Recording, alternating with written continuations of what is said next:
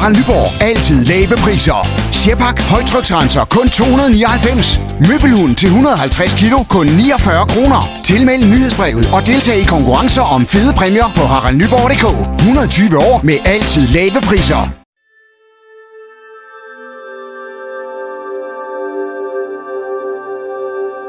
De indlagte døde som fluer på Malmø Østre sygehus. På bare tre måneder var afdeling 26 ramt af næsten 30 uforklarlige dødsfald. Personalet mistænkte, at der var en særlig virus i omløb.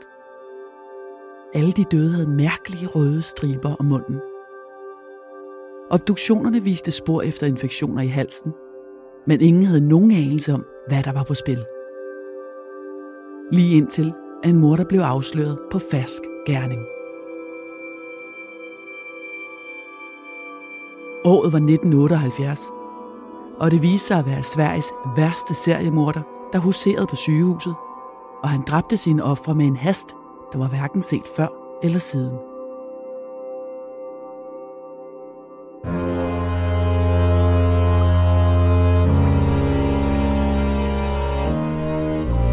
Du lytter til Mor i Nord, en podcastserie om nogle af de mest opsigtsvækkende drabsager fra Danmark, Sverige, Norge og Finland.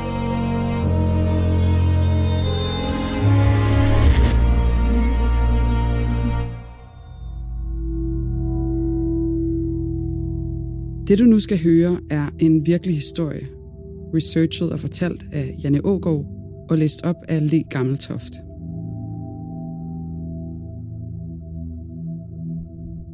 Dette er en genfortælling af sagens fakta, som de har været gengivet i andre medier.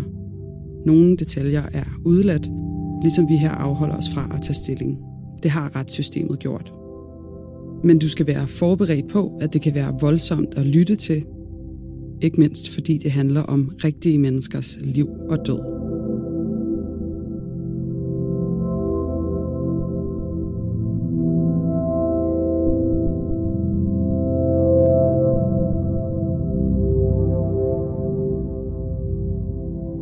I sommeren 2016 blev Danmark rystet over nyheden om den unge sygeplejerske Christina Ejstrup Hansen, som blev kendt skyldig i tre drab og et drabsforsøg på Nykøbing Falster sygehus. Hun blev først idømt livstid, men dommen blev anket og ændret til 12 års fængsel for fire drabsforsøg. Christina Ejstrup Hansen kom dermed til at indskrive sig i statistikken om såkaldte healthcare serial killers, sundhedspersonale, som dræber deres patienter, ofte med dødelige indsprøjtninger. På Nykøbing Falster sygehus plejede man at tale om Christina Vagter. Det var nemlig som om, at der altid skete noget dramatisk, når Christina var på vagt. Der skete flere hjertestop og dødstilfælde, og Christina var en af dem på akutafdelingen, der kastede sig mest ihærdigt ind i genoplevningsforsøget. Det skulle senere vise sig, at Christina Ejstrup Hansen havde givet mange af patienterne morfin, stesolid og calciumklorid gennem venekateteret.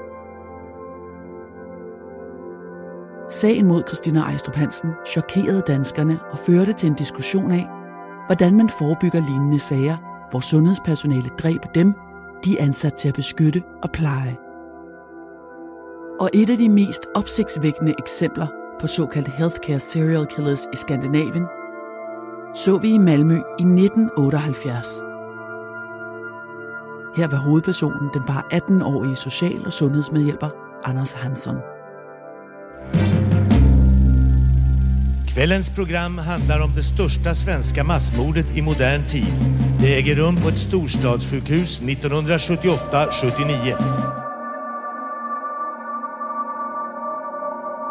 Malmø Østre Sygehus stod der med smukke bogstaver i funkestil. Indgangen til det nu nedlagte sygehus ligner en arkitekts drøm eller Arne Jacobsen med rene linjer og gule mursten. Man må højst køre 30 km på vejen, der fører op til sygehuset, og det overholdes også. Måske lige på nær af ambulancer med udrykning. I vinteren 1978 til 1979 var svensk politik præget af en større debat om aktiv dødshjælp. Samtidig sendte en usædvanlig kold vinter en del ældre på hospitalet. Men i efteråret 1978 var vejret endnu mildt i den sydsvenske by. Den 18-årige Anders Hansen gik gennem porten til sygehuset, klar til første dag på sit nye arbejde som beredskabsarbejder, det man i dag vil kalde social- og sundhedsmedhjælper. Han skulle arbejde på afdeling 26, som var der, hvor ældre og demente patienter lå i længere tid. Men med Andersens ankomst skulle patienternes ophold blive forkortet ganske betragteligt.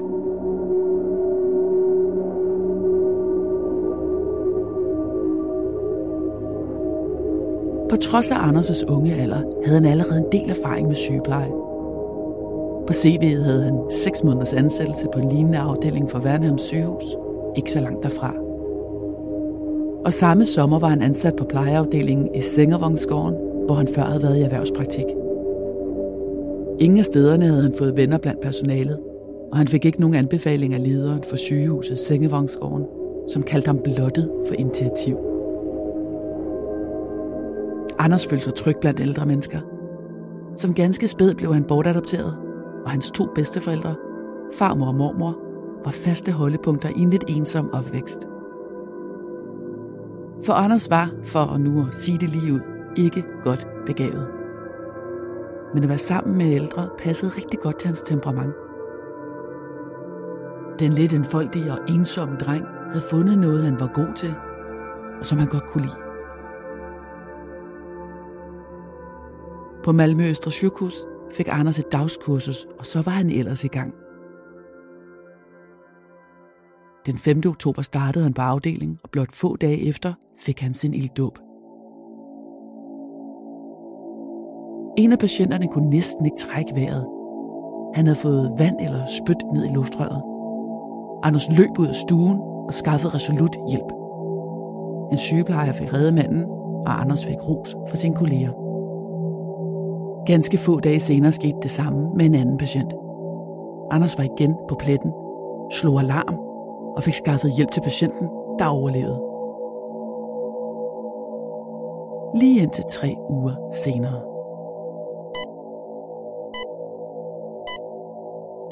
En af patienterne, den 66-årige blinde, tidligere havingeniør, Karl Erik, var indlagt med en trubesygdom, men han var i bedring efter flere uger på plejeafdelingen. Snart skulle han udskrives og hjem til sig selv. Men et par dage før kom Anders ind til ham med et glas juice. Karl Erik drak glasset. Intet anede om, at Anders havde blandet rengøringsmiddel i juicen. Anders ventede forventningsfuldt. Men der skete ikke noget med den blinde patient. Anders fortalte senere under retssagen mod ham, at han blev skuffet, da han så, at der ikke skete noget, efter Karl Erik havde drukket juicen. Han havde læst nøje på flaskerne med rengøringsmidlet, for at sikre sig, at de var giftige og burde forårsage døden. Han havde regnet med at se sit første dødsfald. Datidens foretrukne rengøringsmiddel til hospitalsbrug hed Gevisol. Det desinficerede overflader havde både et skarpt bakteriedræbende middel i sig, alkohol, salt og klor, og den ekstremt giftige fenolsyre. Mindre end et gram kan slå ihjel. Dagen efter serverede Anders patienten Karl Erik endnu en livstruende cocktail. Nu havde han kommet endnu mere rengøringsmiddel i drikken. Denne gang udblev reaktionen ikke. Karl Erik hostede panisk, fik åndenød og døde efter nogle timer.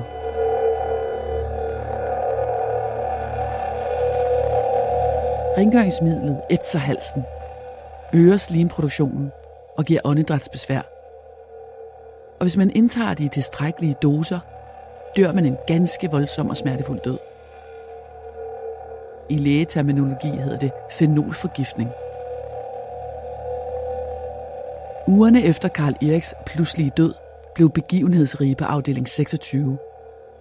To patienter døde med samme symptomer, mens to andre overlevede og blev behandlet for ætsende lesioner i halsen. Mundsår er særdeles almindelige på afdelinger af mange kronisk syge patienter. Så selvom der var flere døde med samme type røde striber og mærker omkring munden, næsten brændsår, blev afdelingens læger ikke urolige lige med det samme. Men der døde flere og flere patienter på afdelingen. Her kommer en nyhed fra Hyundai. Vi har sat priserne ned på en række af vores populære modeller. For eksempel den prisvindende Ioniq 5, som med det store batteri nu kan fås fra lige under 350.000. Eller den nye Kona Electric, som du kan spare 20.000 kroner på.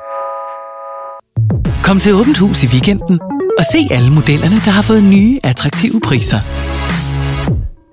Hyundai.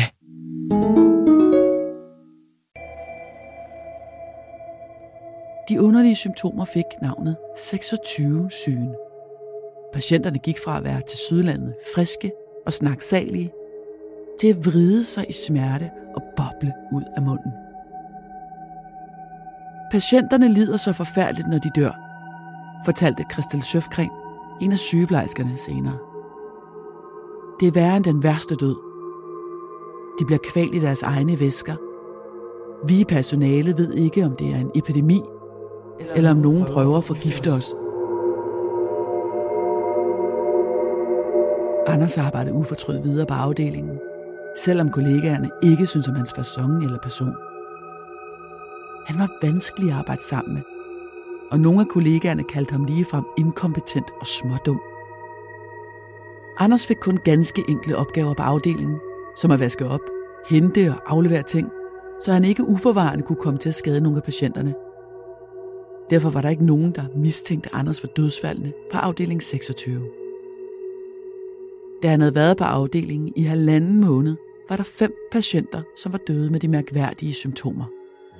Ändå hade man trott att de avlidit av lungödem. Vi säger här att, att eh, lungödem det är väldigt typiskt för åldringar.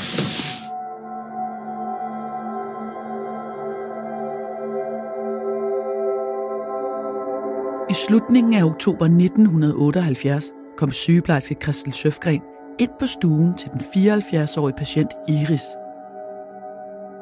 Iris sagde, at en mand havde hældt noget stærkt i hendes hals. Christel spurgte uroligt til, hvordan manden så ud, og patienten beskrev en ung mand, ikke særlig høj og med briller. Den eneste mand på vagt på det tidspunkt var Anders. Så Christel gik til overlægen med sin bekymring og genfortalte Iris' forklaring. Men overlægen tog det ikke alvorligt. Der manglede ansatte. Hele fire lægestillinger stod ubesatte, og mange af plejerne var ufaglærte. Afdeling 26 var et mareridt at arbejde på, og folk flygtede derfra. Magtkampe i ledelsen og kronisk underbemanding var hverdagskost på afdelingen. Især var ledende overlæg Jørgen Svenius i direkte konflikt med klinikchefen Ada Holub, som han anklagede for at arbejde for det russiske efterretningsvæsen KGB. Han mistænkte hende for at stå bag de mange døde patienter. Arbejdet var hårdt, patienterne var syge, og blandt personalet opstod der klikkedannelse, sladder og mobning, som var følge af det dårlige arbejdsmiljø. Anders mærkede, at han ikke var vældig på afdelingen. En mandlig sygeplejer kaldte ham dum og udulig. Anders udeblev fra kaffepauserne, og oversygeplejersken forsøgte at få ham flyttet til en anden afdeling. Med en seks måneders kontrakt var der ikke andre afdelinger, der ville tage ham, så oversygeplejersken fik at vide, at kontrakten bare skulle udløbe.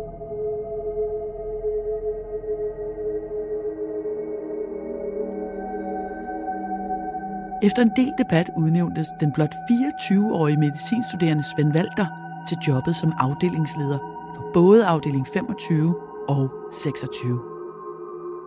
Han manglede stadig tre år af lægestudiet. Svend undrede sig over de underlige symptomer blandt de døde patienter på afdeling 26. Han prøvede at spørge mere gavede læger om råd, men uden held. Obduktioner viste, at patienterne havde en slags hals- eller luftvejsinfektion. En hyppig forekommende dødsårsag blandt ældre kroniske patienter. Imens talte sygeplejerske Kristel ofte med sine kollegaer på afdelingen om dødsfaldene. Det var blevet januar 1979. Flere end 20 patienter var døde, og situationen var desperat. Kristel prøvede igen at advare ledelsen om de mange patienter, som var døde med røde striber omkring munden. Men hun fik at vide, at hun skulle holde op med at være paranoid. Samme dag, som Kristelig blev afvist af ledelsen, sne Anders sig ind på Iris' stue og gav hende en ekstra stærk blanding med juice og Gevisol. Dagen efter døde hun. Dagen efter fulgte endnu et dødsfald, denne gang på en patient ved navn Johan. Anders var nu oppe på at slå en patient ihjel dagligt. Først var det 28. offer, blev han fanget. Det blev den 94-årige Elsa, der satte en stopper for Anders' morderiske løbebane. Den 12. januar fik Elsa serveret den særlige blanding af rengøringsmiddel og juice. Men hun spyttede straks juicen ud og råbte, Hvad er det, du giver mig? Jeg vil ikke have det. Det er stærkt. En sygeplejer hørte råbene og skyndte sig ind på stuen. Han fandt Anders stående i hjørnet med et forskræmt udtryk i ansigtet. Han gentog, jeg har ikke gjort noget. Men den vagthavende overlæge blev tilkaldt for at undersøge Elsa og bemærkede omgående lugten af rengøringsmiddel fra den 94-åriges mund. Hun bad alle ansatte på stedet om at hjælpe hende med at afgøre sagen ved at lugte til Elsa og derefter til flasken med rengøringsmidlet. Der var ingen tvivl. Anders havde givet Elsa sol. Overlægen ringede til politiet, og lørdag den 13. januar vågnede Sverige op til overskrifter om landets værste seriemorder.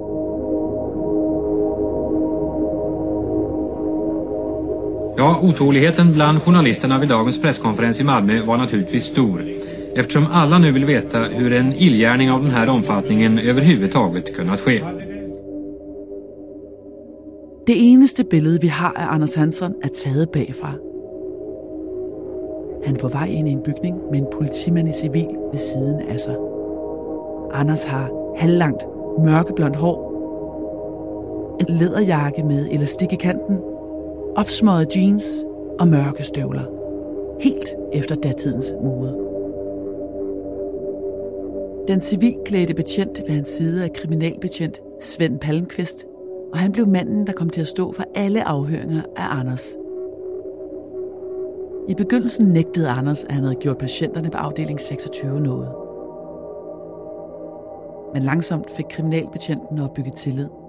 Og endelig åbnede Anders op og fortalte Svend om sit første offer, den tropesyge og blinde 66-årige Karl Erik. Han så så ked ud af det, og jeg synes, det var synd for ham, at han var blind. Anders fortalte, hvor ondt han havde af de ældre mennesker, som var syge og ikke længere havde nogen mening med livet. Han ønskede at forkorte deres lidelser og hjælpe dem med at finde fred. Den forklaring troede tidligere kollega og sygeplejerske Christel Sjøfgren ikke på. Da hun blev afhørt, insisterede hun på, at Anders ikke var i stand til at tænke så langt. Jeg tror, han nød det, for han blev så glad hver gang, han blev rost efter at have fundet en patient, der hostede og spruttede, sagde Christel. Han havde sådan et lykkeligt og fornøjet smil. Under afhøringerne fortalte Anders beredvilligt, at han havde slået 27 patienter ihjel i løbet af sine blot tre måneder på afdelingen. Oveni kom drabsforsøg på yderligere 15 patienter. Anders blev under forhørende spurgt, om han ville fortsætte med at slå ihjel, hvis ikke han var blevet afsløret.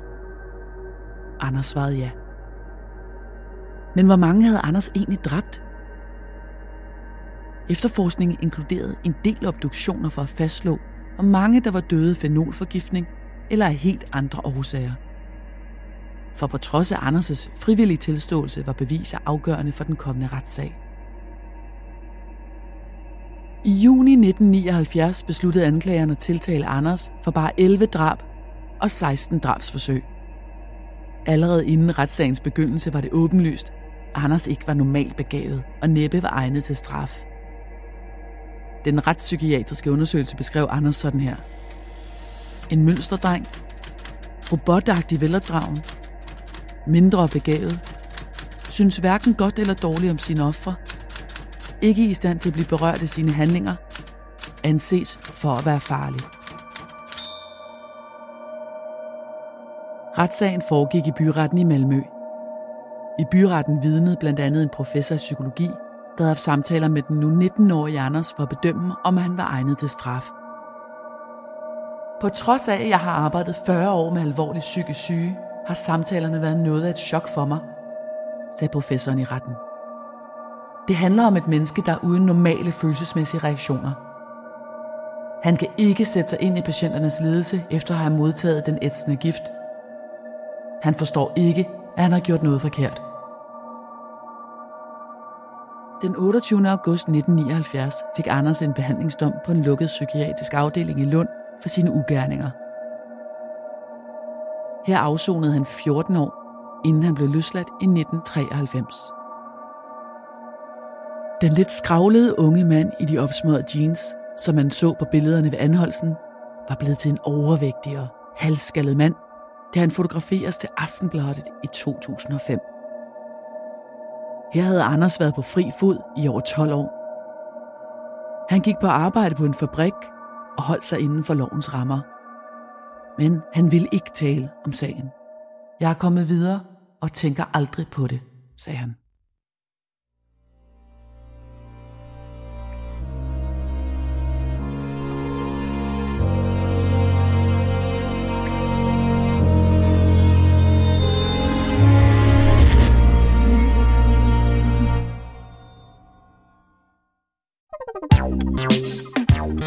Der er kommet et nyt medlem af Salsa Cheese Klubben på MACD. Vi kalder den Beef Salsa Cheese, men vi har hørt andre kalde den Total Optor.